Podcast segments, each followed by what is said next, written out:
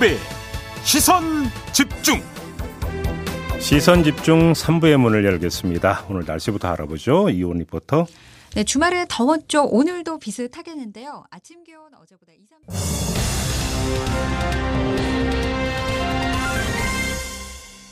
네. 더불어민주당이 검찰이 직접 수사권을 폐지하는 내용의 이른바 검수완박 법안을 추진하고 있죠. 검찰에서는 조직적인 반발이 이어지고 있는데요. 자, 민주당의 이야기 지금부터 들어보겠습니다. 국회 법사위원으로 관련 법안을 대표 발의한 분인데요. 김용민 의원 전화로 만나보겠습니다. 나와 계시죠? 네, 안녕하세요. 김용민입니다. 네, 일단 지금 검찰에서 조직적으로 반발을 하고 있는데요. 어떻게 지켜보고 계세요? 네, 그 뭐 조직적인 반발이라고 표현하는 게 사실 좀 맞는 것 같긴 하고요. 네.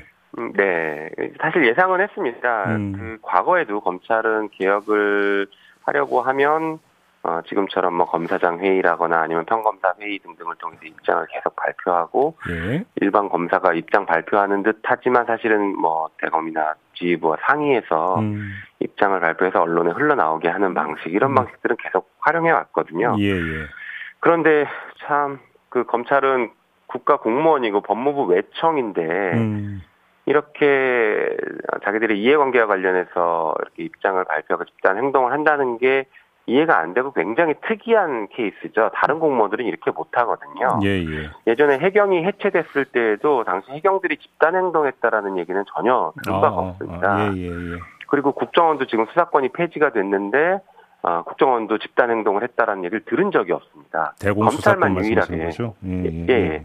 검찰만 유일하게 이렇게 집단 행동들을 하고 있어요. 음. 그리고 여기서 그치지 않을 것이고 이제 친검이라고 부를 수 있는 이제 친검 학자들, 친검 변호사들, 음. 친검 언론들이 음. 아, 계속 아마 지원 사격을 할 겁니다. 음. 그리고 검찰이 이럴 때 이제 쓰는 좋은 방법 중에 하나가 그 부패 수사를 시작해서 네. 국민들로부터 박수를 받거나 아. 그 네, 시선을 좀 부패 수사 쪽으로 돌리는 방식들을 써서 아하. 개혁을 계속 무력화시켜 왔거든요. 아, 우리가 예. 이렇게 잘하는데 우리를 왜 개혁하려고 하느냐라고 예. 하면서 예. 그래서 그렇게 흘러갈 가능성도 있습니다. 어. 또 한편으로는 검찰이 지금 이렇게 집단 행동을 하면서 하는 얘기 중에 하나가 이제 6대 범죄 수사 같은 것들의 대응 역량이 줄어든다. 그렇죠. 이런 예. 얘기들을 하고 있는데 예.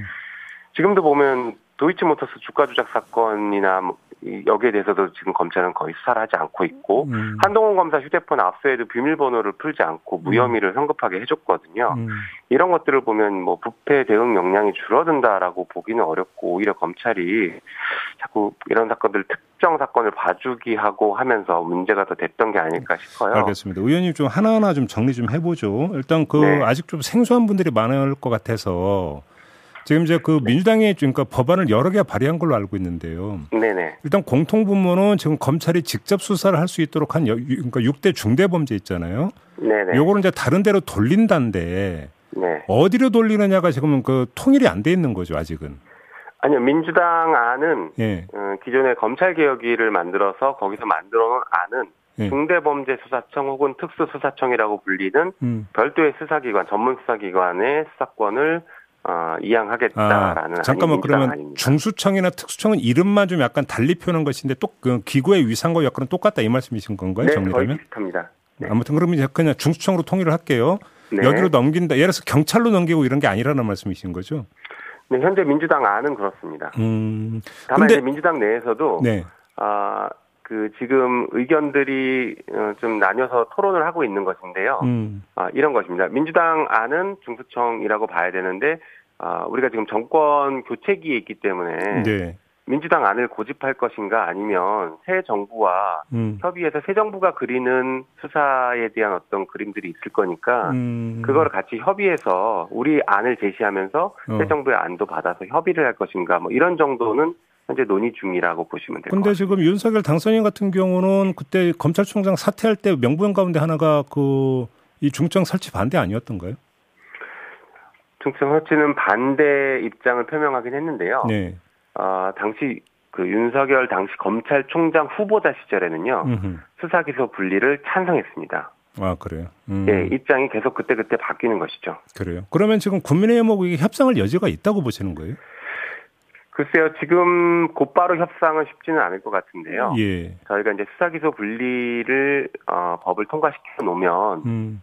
어, 일단 기본적으로 수사권은 그러면은 저희가 중수청법까지 같이 통과시키지 않는 걸 전제로 했을 때는 수사권이 경찰로 어, 이양되는 것인데요. 음. 경찰이 계속 수사를 하게 둘 것인지 아니면 별도의 수사청을 만들 것인지는 더 얘기를 해봐야 되고 만약에 경찰 협상을 하지 않아서 경찰로 계속 수사를 하게 둔다라고 하면 어, 민주당에서는 경찰에 대한 견제 방안 같은 것들도 지금 준비하고 마련되어 있는 법들이 있거든요. 네. 아, 이런 것들을 또 신속하게 통과해서 아, 종합적인 국가 수사, 체, 수사 체계를 좀 다시 만 재설계하려고 하고 있습니다. 좀두 번째는 왜 이 타이밍인가가 궁금한데요. 일각에서는 윤석열 정부 취임, 그러니까 출범하면 윤석열 대통령이 거부권을 행사할 수 있기 때문에 그 전에 처리해야 된다라는 압박감 때문에 좀 서두르고 있는 거 아니냐 이런 분석이 든데 맞습니까?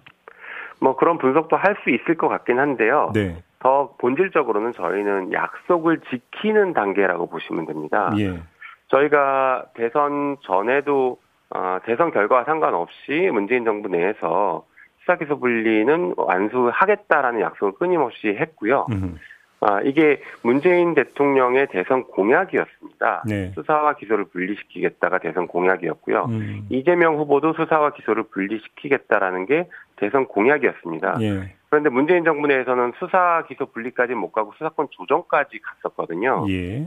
네, 그것은 뭐 여러 가지 이유가 있겠지만 당시에 20대 국회 때 의석수가 부족했던 부분도 있고 해서 음. 아, 그런 절충점을 찾았던 것인데 21대 국회가 아, 개원하면서 아, 저희가 초기부터 수사와 기소는 이제 분리하는 단계로 가야 된다라는 음. 논의를 계속 해왔고 그 결과에 대해서 약속을 지키겠다라는 차원이라고 보시면 됩니다. 그러면 여기서 이 질문 안 드릴 수가 없는데요. 왜 그러면 애당초 그냥 깨끗하게 그냥 몰아서 처리하지 않았느냐라는 궁금증이 하나가 있고요. 두 번째는 재작년 연말과 작년 초에 이 이야기가 집중적으로 나온 바가 있지 않습니까? 근데 왜 네. 또 그때는 그럼 처리를 미뤘는가라는 궁금증도 있는데요.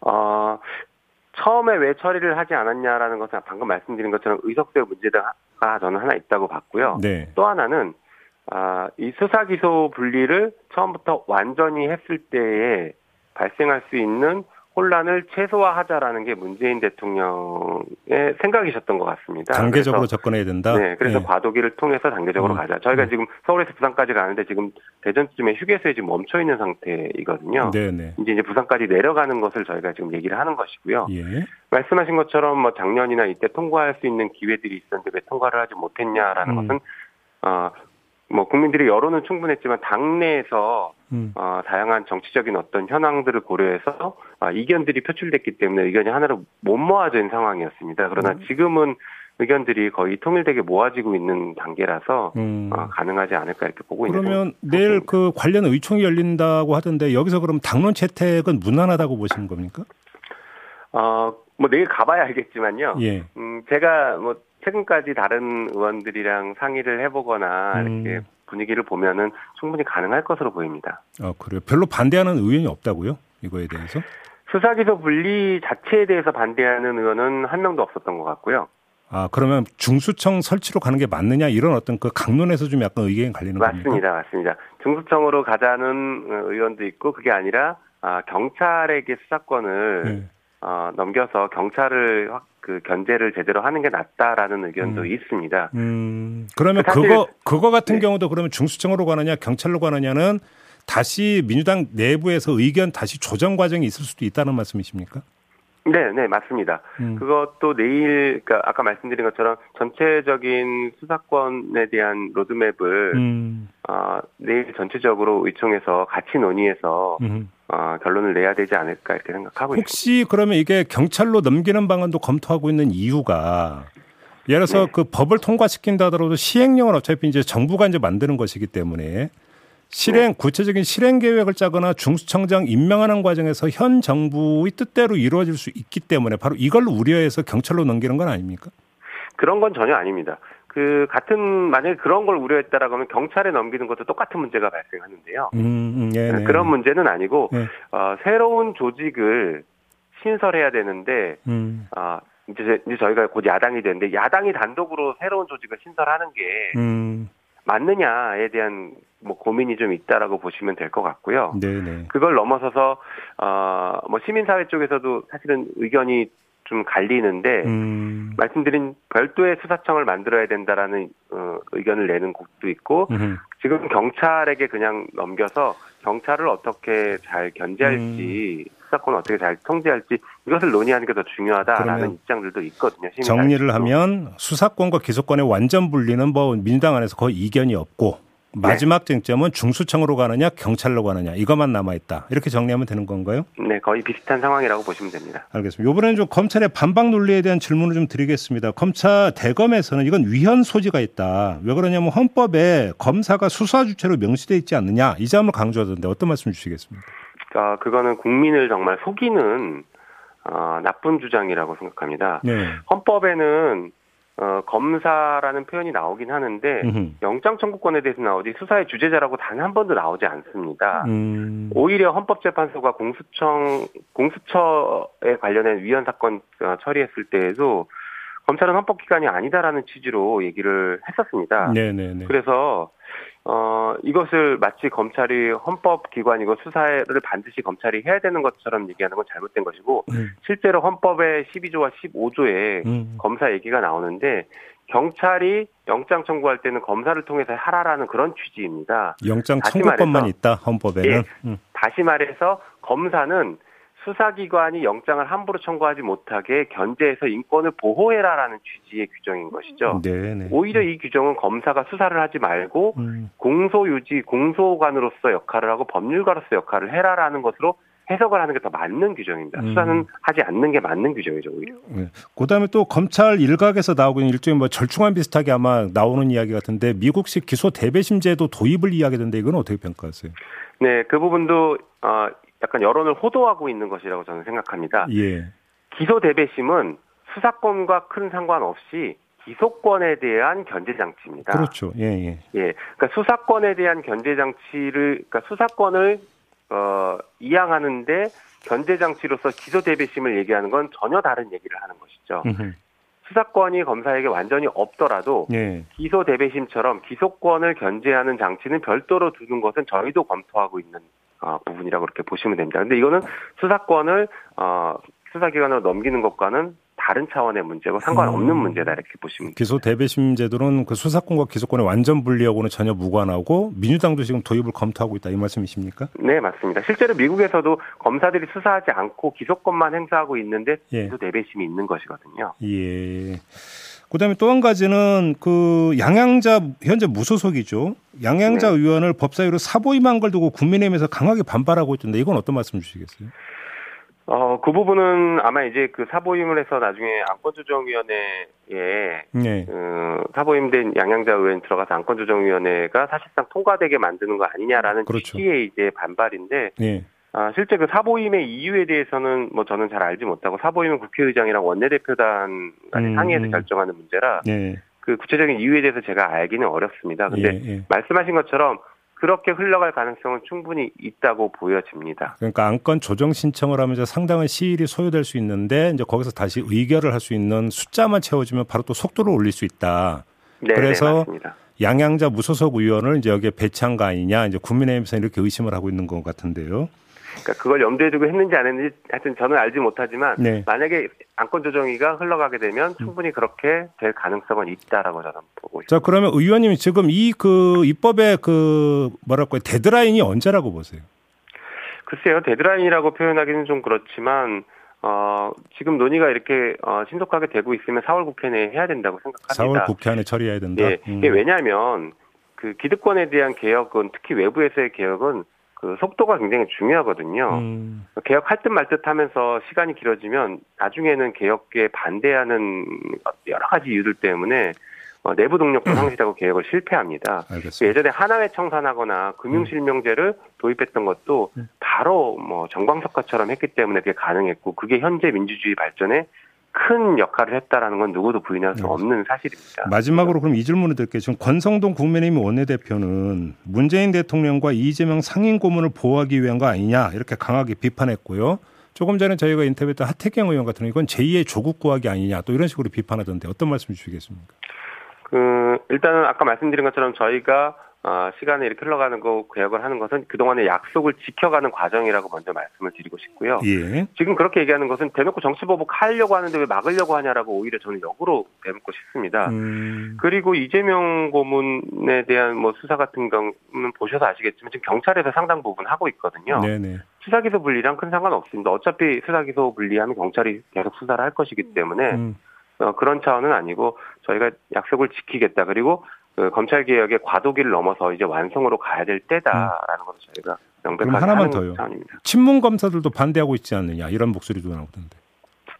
네, 친문 검사라고 말하는 것은 저도 좀 어, 어폐가 있다고 보여지긴 하지만 예. 아, 검사들은 기본적으로 수사권 수사기소 분리에 대해서 반대하는 입장일 수밖에 없습니다. 음. 그 자신 자신들의 권한을 뺏긴다라고 생각하는 게 하나가 있고요. 예. 또 하나는 대부분의 검사들은 끝나고 나서 어, 변호사를 해야 되기 때문에 수사 기소권을 같이 가지고 있는 권한이 센 검찰로 남아 있어야 예. 예. 예 다음번에 변호사를 하기가 좋기 음. 때문에 음. 반대할 수 있는 굉장히 중요한 원인이 또 동기가 부여가 됩니다. 알겠습니다. 자 말씀 여기까지 들을게요. 고맙습니다, 의원님. 네, 감사합니다. 네, 더불어민주당의 김용민 의원과 함께 했습니다.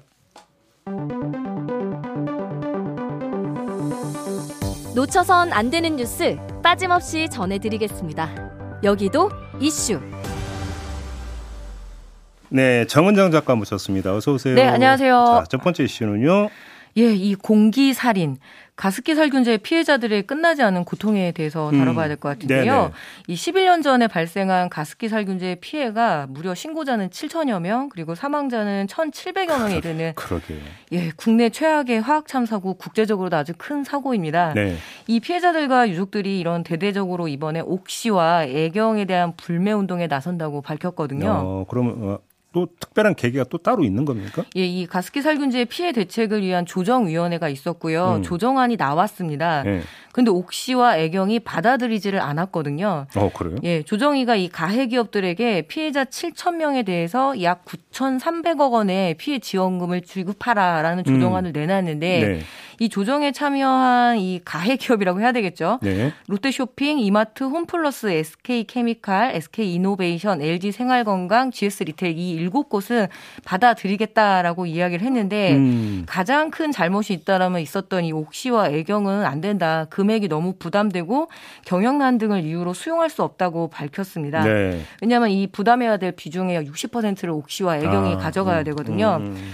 예, 이미 중증 호흡기 환자들이 어, 코에다가 그 산소 호흡기 줄 있잖아요. 네. 이거를 꽂고 지난 3월 26일부터 단식에 들어가 있거든요. 예. 그 절박함이 얼만큼인지 뭐 짐작하기도 어려운데 음. 때마침 이 사건을 다룬 영화 공기살인이 대- 개봉을 앞두고 있습니다. 음흠. 그래서 이 불매 운동에 어떤 영향을 줄지도 관심을 끌고 있는데요.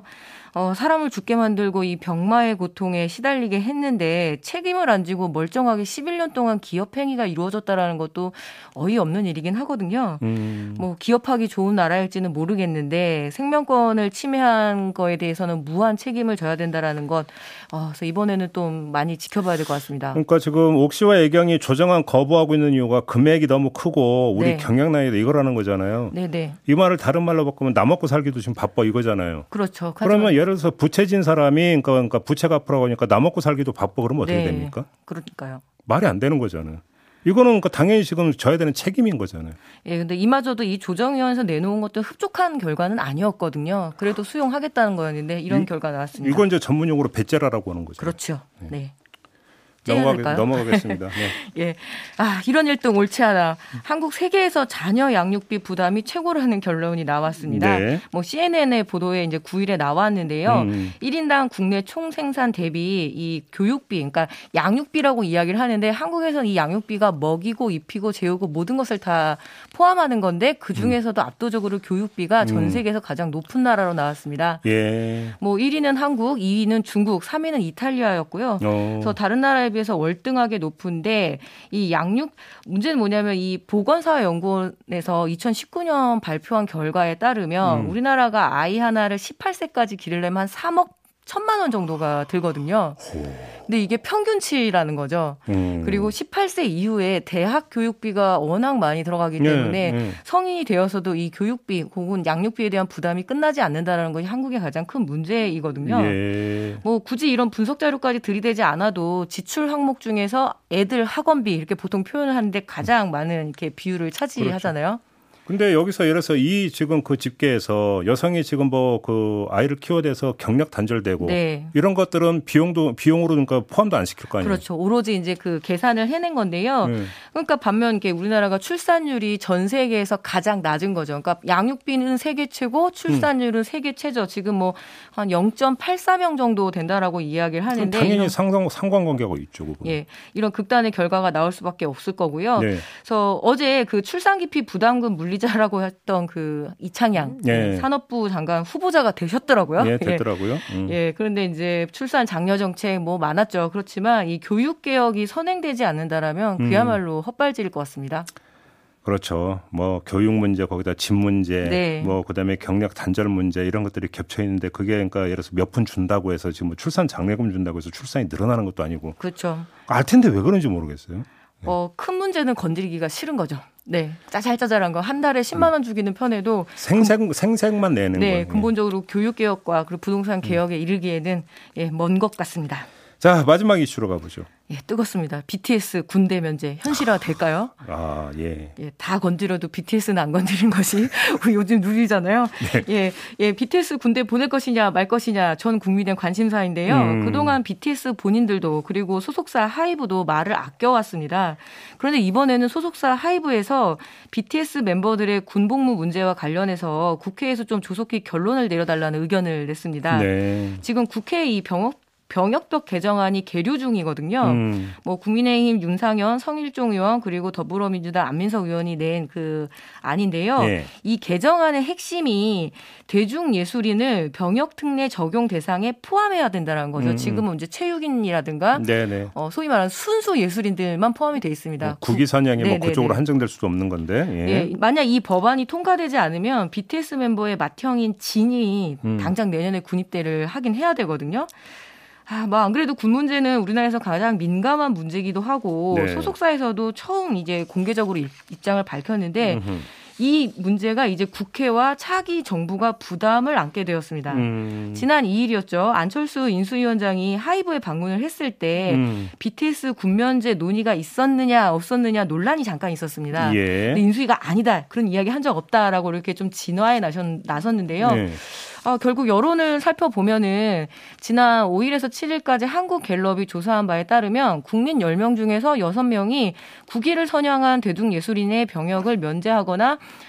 대체해야 한다라고 본다 이렇게 대답을 하긴 오. 했습니다. 어 그래요? 음. 하지만 음. 연령별로 봐야 되겠죠. 예. 어, 소위 이대남이라고 하는 뭐 18세에서 29세의 찬성 비율은 겨우 55%에 그쳤습니다. 여기 이제 물론 20대니까 2대녀도 포함이 되긴 예. 하죠. 예, 30대는 무려 74%가 찬성을 했거든요. 오. 예, 제가 속한 40대는 61%에서 전반적으로 참석을 했는, 찬성을 했는데 20대의 비율이 낮다라는 것은 소위 이 이대남의 지지를 이렇게 등에 입은 음. 차기 정부가 이 문제를 어떻게 처리할지 관심 있게 지켜봐야죠. 부담을 갔을 수밖에 20대 없죠. 뭐 30대 이상이면 군대 갔다 왔거나 이런 예, 분들이기 이제 때문에 잊혀져 가는 거죠. 체감도가 좀 약간 상대적으로 다른데 20대 같은 경우는 바로 나, 나이 문제하고 비교가 되니까. 네, 네. 그래서 이게 뭐 공정성의 문제냐, 혹은 능력이 있으면 그렇게 할 수도 있지 않느냐, 뭐냐, 음. 체육인들과 무- 음. 예술인들은 빠지니까, 그래서 예, 뜨거운 논란이 될 것 같습니다. 자, 이게 이제 국회로 넘어가게 되는 건데 네. 국회가 될지 뭐 봐야겠네요. 알겠습니다. 조용히 떠넘기고 안전한 길을 가겠네요. 네.